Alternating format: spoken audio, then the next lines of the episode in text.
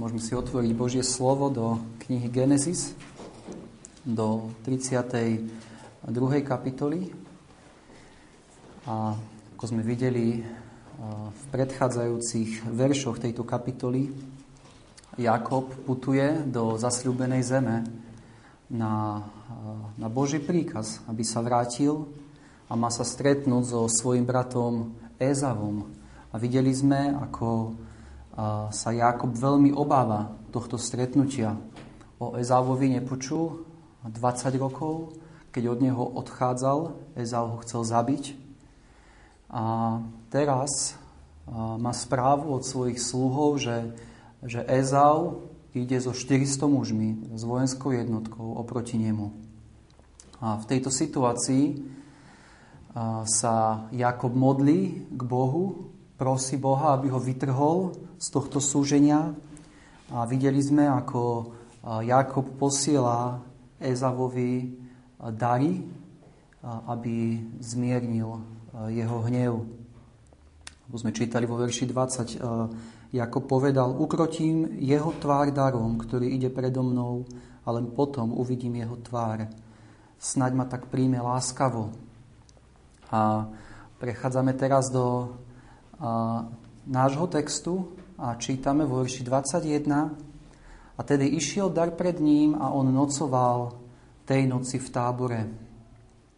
Takže Jakob je na hranici zasľúbenej zeme. Od zasľúbenej zeme ho delí a, potok Jabok. A e, Vidíme, že čítame, že vstal tej noci, vzal obe svoje ženy, aj obe svoje dievky a svojich jedenásť detí a prešiel cez brod Jaboka a vzal ich a prepravil ich cez ten potok a prepravil všetko, čo mal. Takže Jakob prepravuje všetko na druhú, na druhú stranu rieky. A A čítame, a Jakob zostal samotný.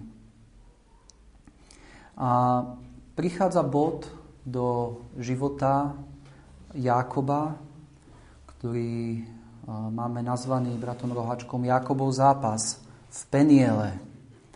A ako sme čítali o Beteli, kde Jakob poznáva pána Ježiša ako svojho spasiteľa, ako sme čítali o Machnajmu, kde Jakob poznáva, že Boh táborí vôkol neho a že ho chráni. Tak teraz prichádzame, by som povedal, do, do bodu, do miesta Peniel, kde Jakobov život vrcholí. A je to miesto, kde sa Boh stane pre Jakoba všetkým a Jakob zostane ničím pred Bohom. Takže čítame verš dvadsaťštyri. A Jakob zostal samotný. Vedel, že musí ísť späť do zasľúbenej zeme. Vedel, že zasľúbená zem je miesto, kde raz sa narodí jeho Mesiáš, kde bude žiť, kde zomrie na kríži, kde vstane z mŕtvych. A Jakob plný očakávania ide do tejto zeme a je úplne na hranici. Musela to byť obrovská udalosť v jeho živote. A zároveň Jakob si uvedomuje, že má pred sebou Ezava so štyristo mužmi. A v tejto ťažkej situácii, kto vie, čo všetko mal v mysli Jakob, všetky tie strachy, obavy, v, tejto všet, v tomto všetkom vidíme, že Jakob zostal samotný. Jakob chce byť sám. Chce byť nerušený. Všetko prepraví na druhú stranu. A chce byť sám. Nevieme, čo robí. Nemáme to napísané. Je možné, že volal k Bohu, že rozímal nad tým všetkým, nad svojim životom. Nad všetkým, čo sa udialo za dvadsať rokov. A verím, že sa modlil k Bohu o pomoc. A je to dôležitý príklad pre nás. My žijeme v dobe, kedy máme možno mnoho ťažkostí, ktoré nás zaťažujú. Mnohé povinnosti. V práci, v rodine. Žijeme v dobe uponáhľanej, kedy je všade ruch, kedy sa všade niečo deje, Všade sú nejaké obrazovky, ktoré nám dávajú nejaké informácie. Ako veľmi potrebujeme v tomto celom sa naučiť byť samotný pred Bohom. Ako vidíme Jakoba. Nájsť si čas a byť sám s Bohom. Takže je tu Jakob, ktorý zostane samotný a vo verši dvadsaťštyri čítame: a zápasil tam s ním nejaký muž až do vtedy, keď vychádza zora. Jakob v tom, tejto situácii, kedy možno chcel mať kľud, kedy sa pripravoval na stretnutie s Jakobom, čítame, že niečo ho prekvapilo. A Jakob zrazu v noci pocíti na sebe silnú ruku, silné zovretie. A Jakob sa ocitá uprostred veľkého zápasu, silného zápasu, ktorý čítame, že trval až do rannej zory. Vieme o tom, že Jakob bol silný muž. Pamätáme si príbeh, ako odvalil kameň, veľký kameň zo studne. Bol to určite silný chlap, ktorý veľa pracoval. A tento silný muž, Jakob, sa ocitá vo veľkom zápase, zápase, ktorý je plný napätia, plný potu, prachu, vypätia svalov, zápase, kde Jakob cíti bolesť, kde je smäd, kde je vyčerpanie a stále to pokračuje a pokračuje. V tomto sa Jakob ocitá. Keď poznáte zápasenie, alebo ste niekedy videli v televízii zápasenie, je to naozaj súboj, kde sa zapája každé svalstvo a ide o to hodiť toho druhého na zem. A väčšinou tieto, tieto zápasy trvajú niekoľko minút maximálne.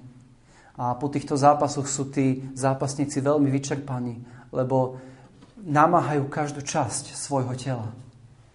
A tu sa pozrieme na zápas, v ktorom je Jakob, ktorý trvá hodiny. Až dovtedy, kým vyjde slnko. A samozrejme dávame si otázku, ktorá nás hneď napadne. Kto je tento muž, s ktorým Jakob zápasil? Keď sa pozrieme do knihy Hozeáš, do dvanástej kapitoly, čítame v treťom a štvrtom verši o Jakobovi.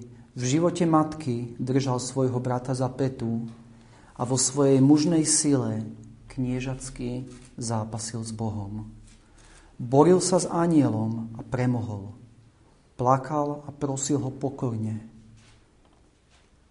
A vidíme, že muž, ktorý zápasí s Jakobom, nie je obyčajný človek. Nie je to ani aniel. Ale čítame v Hozeášovi, že Jakob zápasí so samotným Bohom. Je to aniel s veľkým A.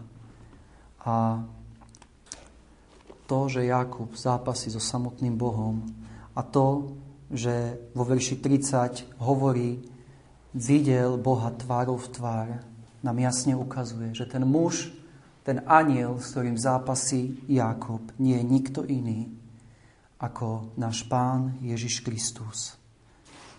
Je to jedno, jedno zo zjavení Pána Ježiša predtým, ako sa vtelil.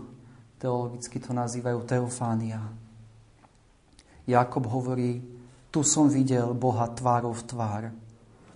Nie je to iba sen, nie je to nejaká vízia, ktorú mal Jakob, ale je tu reálny zápas, ťažký zápas medzi Jakobom a týmto mužom. Vidíme, že to bolo reálne z toho, že po tomto zápase Jakob reálne klíva. Boh sa reálne dotkne jeho klbu a Jakob reálne klíva. A vieme, že dokonca táto udalosť znamenala pre Izraelcov, tiež vo verši tridsaťdva čítame, že preto nejedia synovia Izraelovi žily stehna, ktorá je na klbe bedra až do toho dňa, pretože sa rušivo dotkol klba bedra Jakobovho, žily stehna. Čo nám ukazuje, toto bol reálny, skutočný, fyzický zápas, plný napätia, potu, bolesti, v ktorom Jakob bojoval s Bohom. A čítame o tom vo verši dvadsaťpäť a vidiac, že ho nepremôže. Tento zápas trvá celú noc, trvá možno hodiny a čítame, že tento muž nemôže Jakoba premôcť. Ale v tomto zápase nastáva zvrat. A ten zvrat vidíme vo verši dvadsaťpäť. A vidiac, že ho nepremôže, dotkol sa klbu jeho bedra a tak sa vyšinul klb bedra Jakobovho, keď s ním zápasil. Zvrat v zápase nastáva, keď sa tento muž dotkne Jakobovho bederného klbu tak, že ho vyklbí. A možno práve v tomto momente, toto bol moment, kedy si Jakob uvedomí, s kým zápasí. Že zápasí so samotným Bohom. Viete, vyklbiť bedrový klb nie je vôbec jednoduché. Veľmi silný klb. A tu tento muž to urobí jedným dotykom. To slovo, ktoré tu je napísané, dotkol sa klbu, je veľmi jemné slovo. Je to to isté slovo, ktoré čítame, ak si spomínate na proroka Izaiáša, keď sa Serafin dotkol Izaiášových úst. Veľmi jemný dotyk. A tento dotyk spôsobí vyklbenie Jakobovho klbu. Vidíme tu Boží nadprirodzený zásah, ktorý zničil úplne Jakobovú silu. Viete, v zápasení, keď ide vám o to zhodiť toho druhého protivníka cez seba, potrebuješ mať stabilitu. A stabilitu ti zabezpečujú pevné klby a pevné postavenie. A vidíme tu Boha, ktorý sa dotýka toho najzraniteľnejšieho miesta. Dotýka sa Jakobovho klbu. A Boh kompletne ničí Jakobovú silu. A Jakob v tom momente, keď jeho klb je vyklbený, poznáva, že prehral. Poznáva, že končí. Poznáva svoju slabosť, poznáva svoju bezmocnosť. Jakob v tom momente vie, že nikdy nevyhrá a že nikdy nepremôže. Ale čítame, čo sa de- deje ďalej. A vo verši dvadsaťšesť a riekol ten muž, pusti ma, lebo už vychádza ranná zora, ale on povedal, nepustím ťa, len ak ma požehnáš.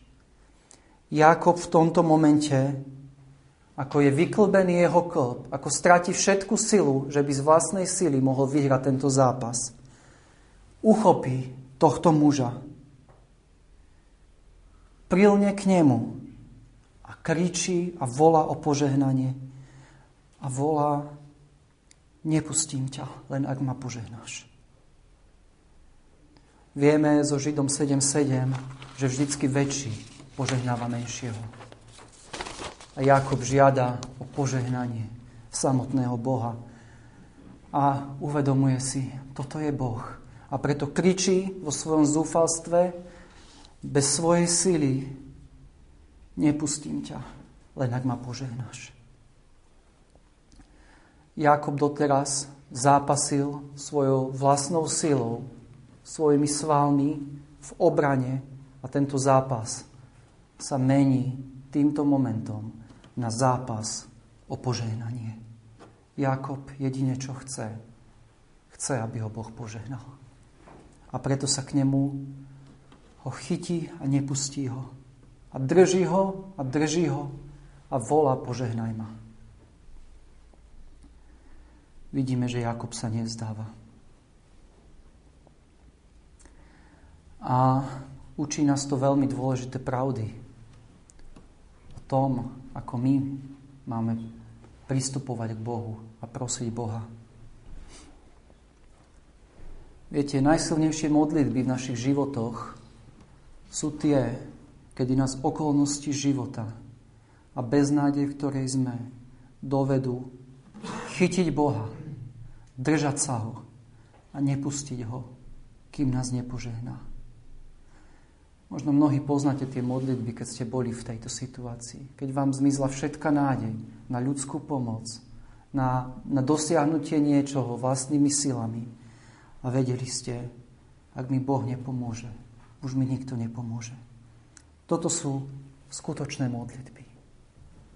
To sú modlitby, kedy vieme, že Boh je reálny, že je skutočný. Ako veľmi potrebujeme tieto modlitby v našich životoch. Držať Boha a prosiť ho, vediac, že iba on nám môže pomôcť. A možno niektorí ste čítali o známom škótskom reformátorovi Johnovi Knoxovi, ktorý bol známy práve pre svoje horlivé modlitby, ktoré dokázali rozochvieť srdcia ľudu, ale rovnako mnohých politických vodcov v krajine. Je zaznamenané, že Mária, kráľovna Škótska, ktorá bola celoživotná nepriateľka Johna Knoxa, povedala: Knoxových modlitieb sa bojím viac ako spojenia všetkých armád Európy. Toto povedala škótska kráľovna. Knox bol zápasník v modlitbe. Zápasil v modlitbe. Je zaznamenané, že raz sa Knox modlil: Bože, daj mi Škótsko, Pane, lebo zomriem. Vidíme tu naliehavosť. Daj mi Škótsko, Pane, lebo zomriem.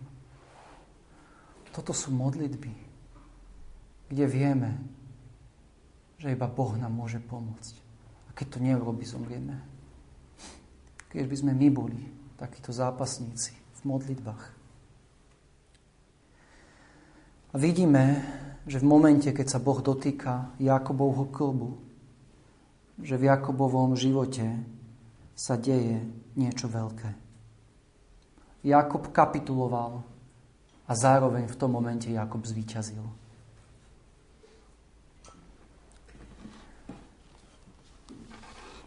Vo verši dvadsaťsedem čítame, že tento muž sa pýta Jakoba: Čo je tvoje meno?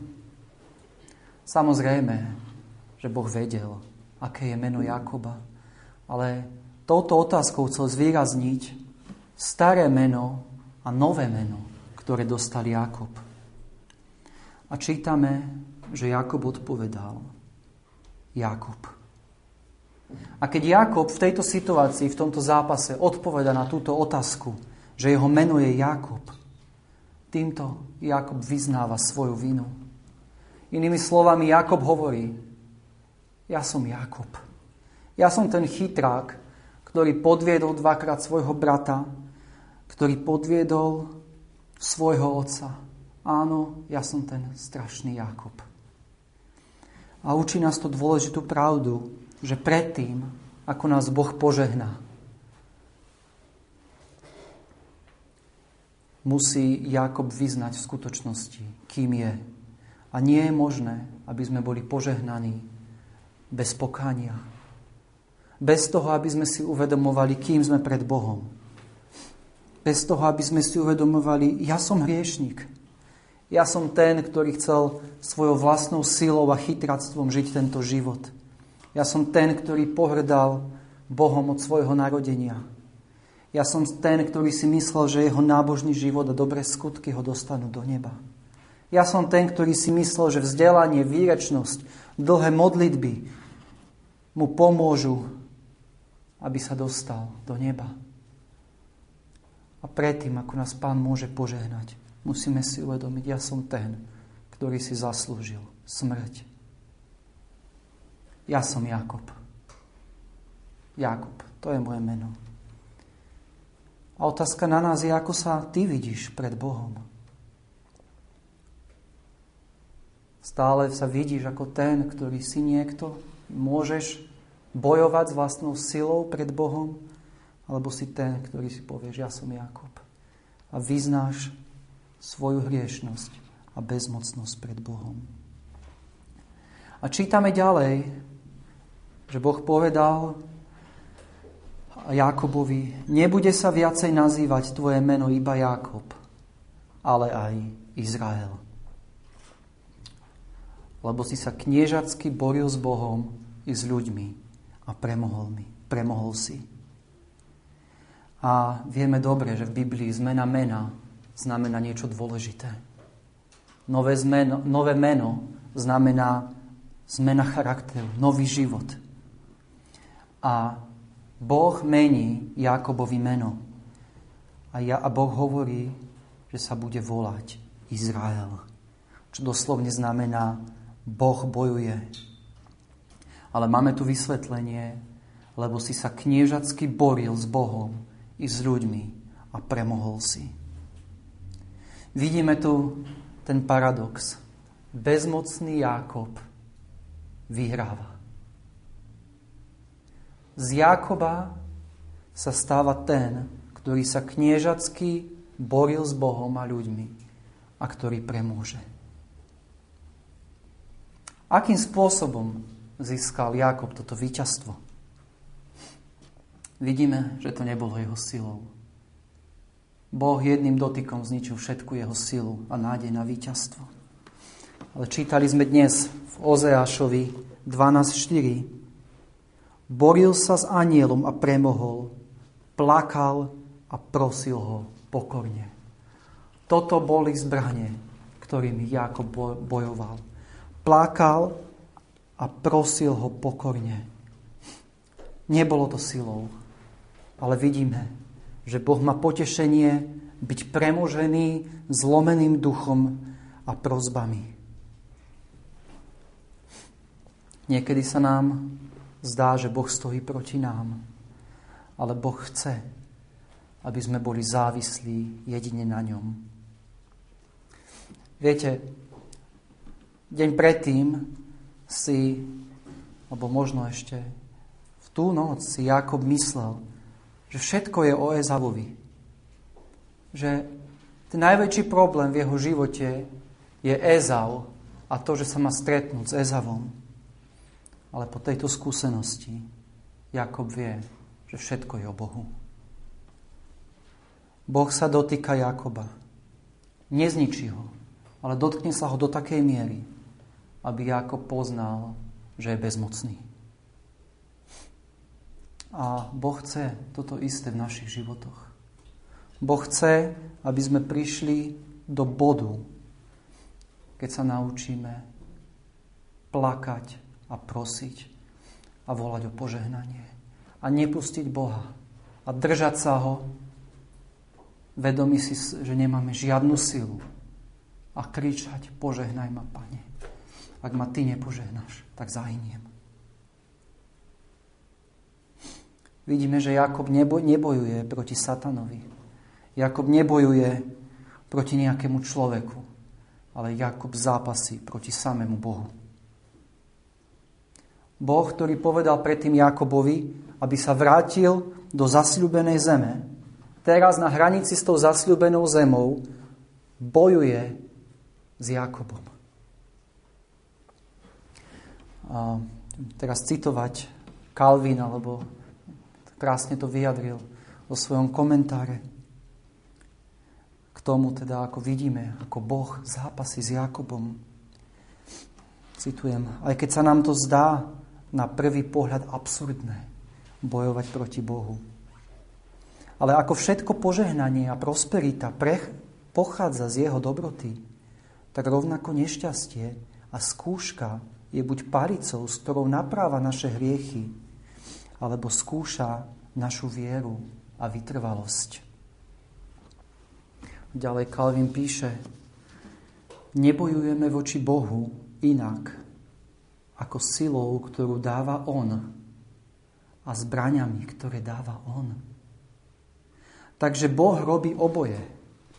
Bojuje proti nám a zároveň bojuje za nás. Zatiaľ, čo nás napáda jednou rukou, druhou rukou nás obraňuje. V tom všetkom sila, ktorú nám dáva, aby sme odolali, je väčšia ako sila, ktorú používa proti nám. A Boh to krásne, uh, Kalvin to krásne vyjadril. Boh bojuje proti nám svojou ľavou rukou a za nás bojuje svojou pravou rukou.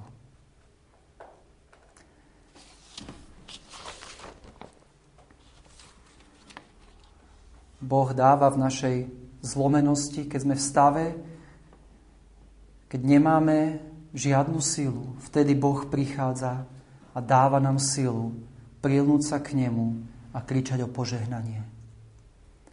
A Boh dáva Jakobovi meno Izrael. A rovnako Boh, keď pred ním kapitulujeme, keď prestaneme bojovať s vlastnou silou, nám dá silu, aby sme šli vpred.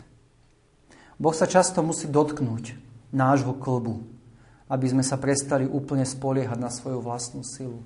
V živote každého z nás to môže byť iné miesto, ktorého sa Boh musí dotknúť, v ktorom sa cítime silní a cítime sa, že dokážeme sami niečo v našom živote. Toto dotknutie často môže byť veľmi bolestivé a ťažké.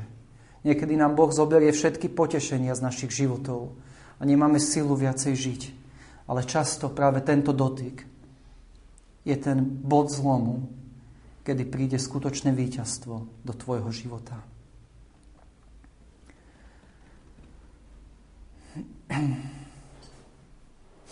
Pre Jakoba to bolo víťazstvo. A v druhom Korinským dvanásť, deväť až desať čítame: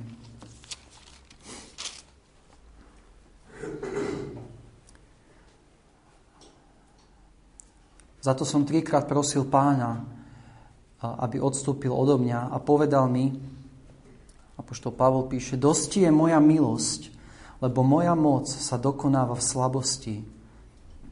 Teda najradšej sa budem chváliť svojimi slabostiami, aby prebývala na mne moc Kristova. Preto mám záľubu v slabostiach, v pohaneniach, v tiesniach, v prenasledovaniach, v úzkostiach za Krista.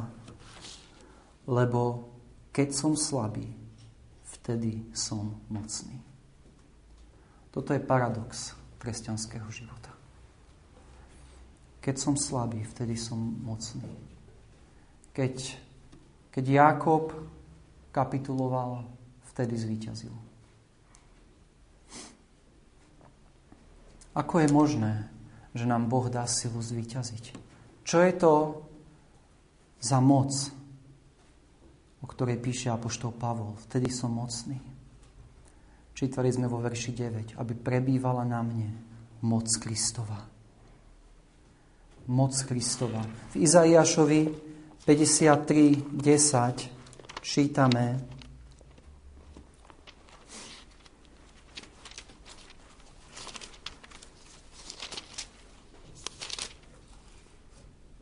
Ale Hospodinovi sa ľúbilo, teraz to je, to je o Pánovi Ježišovi, ho tak zdrtiť a strápiť nemocou. Túto Kristovú moc môžeme mať iba kvôli tomu, že Boh Otec zdrtil a strápil svojho vlastného syna, hoci nikdy neurobil nič zlého. Túto moc môžeme mať v našich životoch jedine kvôli tomu, že Pán Ježiš ako náš zástupca je trestaný a zdrtený Bohom. Kristus, ktorý vybojoval boj v Getsemane a na Golgote pre všetkých Jakobov. Boh, ktorý porazil satana a smrť a ktorý povedal, je dokonané. Iba kvôli tomuto môžeme mať moc ísť vpred. Iba kvôli Kristovi môžeme volať k Bohu o požehnanie a Boh nás počuje. Keby Boh nezdrtil svojho vlastného syna, nikdy by sme nemohli prosiť Boha, aby nás požehnal. Jedine kvôli Kristovi nám Boh dal nové meno, kresťan. Nádherné meno, ktoré hovorí o tvojom živote, o novom smerovaní tvojho života, o tom, že si nasledovník Krista. Jedine kvôli Kristovi môžeme víťaziť a premáhať hriech. Toto je sila, ktorú dáva Boh. Sila skrze Pána Ježiša Krista. Vidíme, že to nemá nič spoločné s fyzickou silou, mentálnou silou, nejakou magickou silou. Je to sila, ktorá prichádza od Boha v Kristovi pre jeho skrúšený ľud. Aha. To je dôvod, prečo, keď kapitulujeme, z vlastných síl, v Kristovej sile a moci môžeme ísť ďalej.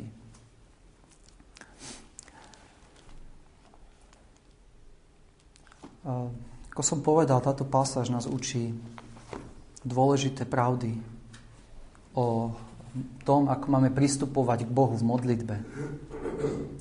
My nikdy nebudeme reálne zápasiť s Bohom, ako to robil Jakob. Ale v našej prírodzenosti, keď prídu ťažkosti do našich životov, častokrát začneme proti nim bojovať vlastnými schopnosťami a vlastnou silou. A potom musí prísť Boh a musí zlomiť našu vlastnú silu. Náš veľký problém často je, že sa modlíme ako Jakob. Ako tí chytráci, ktorí chcú svojou silou, svojimi schémami, plánmi dosiahnuť požehnanie. A že sa nemodlíme ako Izrael.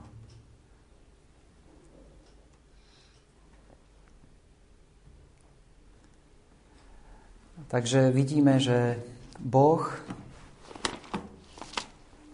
požehnáva Jakoba. Čítame vo verši deviatom. A Jakob sa pýtal a povedal: oznám mi prosím svoje meno, ale on riekol: prečo sa pýtaš na moje meno? A požehnal ho tam. Vidíme, že Boh požehnáva Jakoba. Nemáme napísané, ako presne ho požehnal. Predpokladám, že ho požehnal rovnako, ako predtým požehnal Abrahama a jeho otca Izáka. Ale vidíme, Jakob je požehnaný. A toto požehnanie pre, znamenalo pre Jakoba úplnú zmenu jeho života. My častokrát tak povrchne rozprávame o požehnaní. A častokrát to slovo používame už iba ako frázu, nech ťa Boh požehná. Ale častokrát zabúdame na podstatu. Čo to je, keď nás Boh požehná? Čo to je, keď nás Boh požehná svojim slovom? Znamená to, že Boh niečo zmení v našich životoch. To je skutočné požehnanie. Nie je to iba fráza, ale je to niečo, že niečo hlboké sa stane v našich životoch, čo nás zmení. A často požehnanie bude obsahovať bolesť. Bude to obsahovať bolesť nad svojimi hriechmi. Bolesť, keď Boh bude musieť zničiť niečo v našich životoch, dotknúť sa našich klbov, dotknúť sa toho, na čo sa spoliehame, aby zničil našu seba dôveru, ale potom príde skutočné požehnanie. A vtedy, ako vidíme, Jakob poznal, čo to je skutočné požehnanie. A vo verši tridsiatom čítame, že Jakob nazval meno toho miesta Peniel, lebo vraj tu som videl Boha tvárou v tvár a predsa je od záhuby vytrhnutá moja duša. A vieme, že vidieť Boha znamenalo zomrieť. A keď otvorím do, do knihy Sudcov, do šiestej kapitoly, a tam príbeh o Gedeonovi, a čítame v verši dvadsiatom druhom. A keď uvidel Gedeon, že to bol anjel Hospodinov, povedal Gedeon: ach, pane Hospodine, istotne preto som videl anjela Hospodinovho tvárou v tvár, aby som zomrel. Ale Hospodin mu povedal: pokoj ti, neboj sa, nezomrieš. Vidíme, vidieť Hospodina, Boha, tvárou v tvár, znamená zomrieť. A Jakob tu hovorí, nazval to meno, aby, si, aby to pamätal na to, Peniel, lebo vraj tu som videl Boha tvárou v tvár. To slovo Peniel znamená tvár Božia. A predsa je od záhuby vytrhnutá moja duša. Jakob nenazýva to meno, to miesto Peniel a nehovorí: tu som videl tvárou v tvár a premohol som ho, myslím Boha, ale nie, hovorí veľmi pokorne, vidíme, a predsa je od záhuby vytrhnutá moja duša.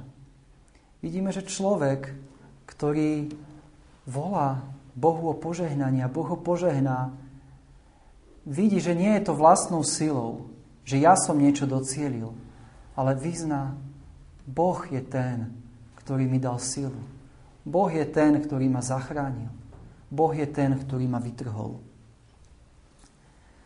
A bolo to veľmi dôležité aj pre tú situáciu, ktorej mal onedlho čeliť Jakob, keď sa mal stretnúť so svojím bratom. A sa iba vrátim naspäť do veršu dvadsiatom, kde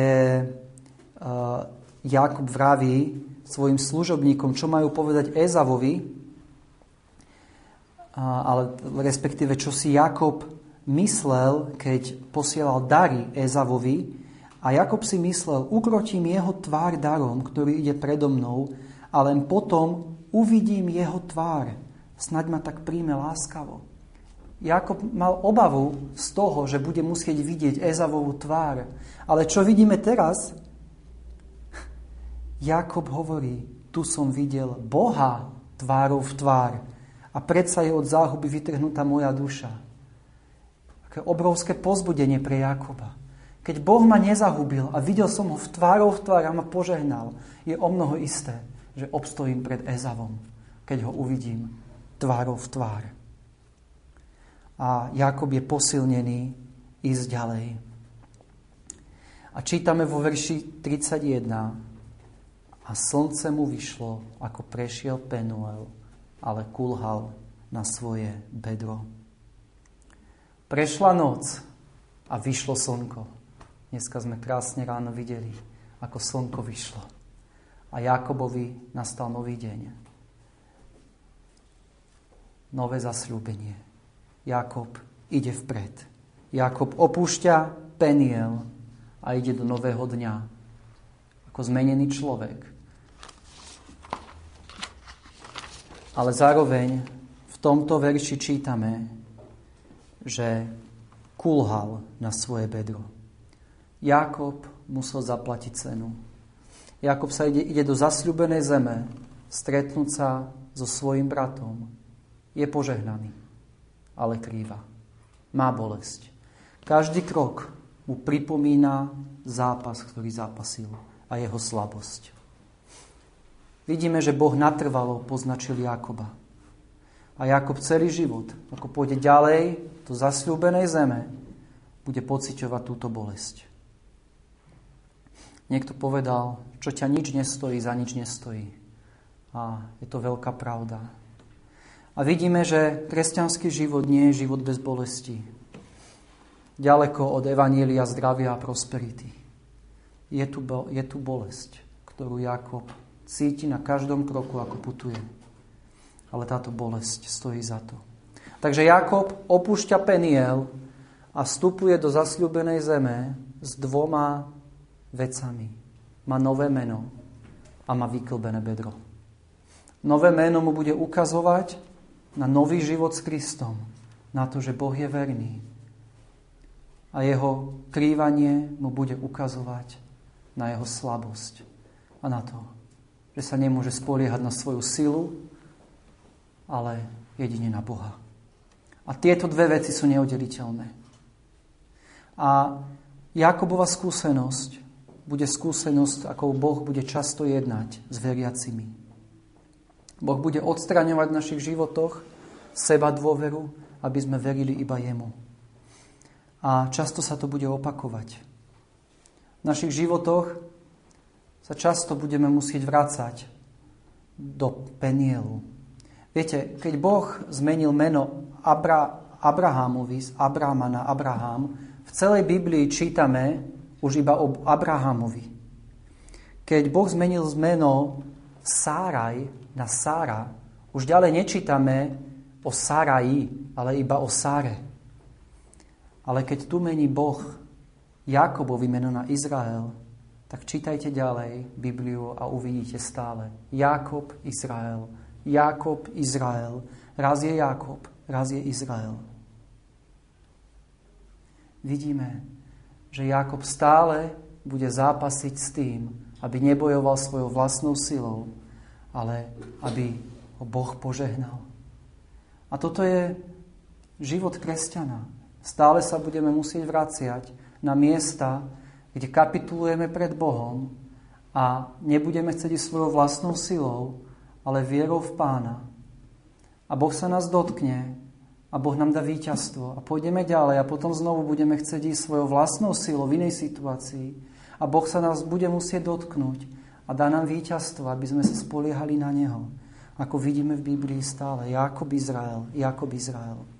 Vidíte, toto nie je opis ospravedlnenia z viery. Vieme, že Jakob bol zachránený, veril v Krista, ale toto je o posvetení. Toto je o tom, že budeme v živote, ako budeme kráčať, potrebovať strácať svoju vlastnú silu a učiť sa znovu a znovu spoliehať na Boha. V každej jednej situácii, ktorá príde. A Boh bude robiť v našich životoch, že sa budeme cítiť na dne a budeme zničení a bude sa dotýkať oblastí, ktoré, z ktorých sa budeme zdať, že sme silní. A čítame v Židom dvanásť jedenásť,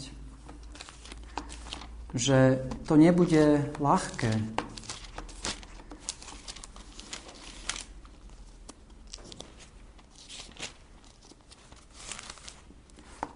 Židom dvanásť jedenásť čítame: a pravda, niektoré káznenie, keď je prítomné, nevidí sa byť radostným, lež smutným, ale pozdejšie pokojným ovocím spravodlivosti. Odpláca tým, ktorí ním boli vycvičení. Nie je ľahké kráčať s vyklbeným klbom, ale pre Jakoba to bolo dobre. Jakob sa viacej prinknul Bohu a chytil ho a držal ho. A keď Boh sa ťa dotkne a keď si na dne a keď si zúfaš, neutekaj od Boha. Prilni sa k svojej zlomenosti k Bohu a On ťa prenesie. Rovnako to platí aj pre cirkev. A pre náš cirkevný zbor. Ak budeme chcieť vlastným silou, vlastnou múdrosťou, rozumovaním, chytráctvom získať od Pána požehnanie, možno sa bude musieť dotknúť nášho klbu, aby sme sa spoliehali jedine na Neho. Ale vidíme tu ďalšie povzbudenie, že hoci Jakob krýva, tak čítame, že predsa ide ďalej. Krýva, ale ide ďalej. Je tu bolesť, ale je tu napredovanie. Kráča ďalej. A možno bol čas, kedy Jakob ďakoval Bohu za svoje vyklbené bedro. Možno si aj vy spomínate na situácie, kedy ste boli dolu, kedy sa Boh dotkol, kedy Boh zničil vašu seba dôveru. Vtedy to bolo veľmi ťažké, ale s odstupom času ste za to ďakovali Bohu, lebo to bolo dobré. Boh, ktorý nás raní, je aj Boh, ktorý nás uzdraví. Hozeášovi šesť jedna čítame: vo svojej úzkosti ma budú hľadať skoro za rána a povedia: poďte a navráťme sa k Hospodinovi, lebo On roztrhal a uzdraví nás, zbil a obviaže nás. Toto je Boh, ktorý raní a ktorý uzdravuje. Obviaže, aby sme mohli ísť ďalej, aj keď častokrát krývajúci. A keď Mojžiš hovoril Izraelcom tento príbeh pod vrchom Sinaj, onedlho ich malo čakať dobíjanie zasľúbenej zeme. A bolo potrebné, aby Izraelci si uvedomovali a pozreli sa na Peniel. Aby si uvedomovali a videli, že víťazstvo nedosiahnu z vlastnej sily, ale jedine v závislosti na Bohu. A Peniel chce toto ukázať nám. V zápasoch, ktoré ťa v živote čakajú, nikdy nezvíťažíš spoliehaním sa na vlastné sily, ale prilnutím a volaním k Bohu o požehnanie. A iba nakoniec, pre tých, ktorí tu dnes možno sedia a ktorí Kristus ešte nie je ich spasiteľom.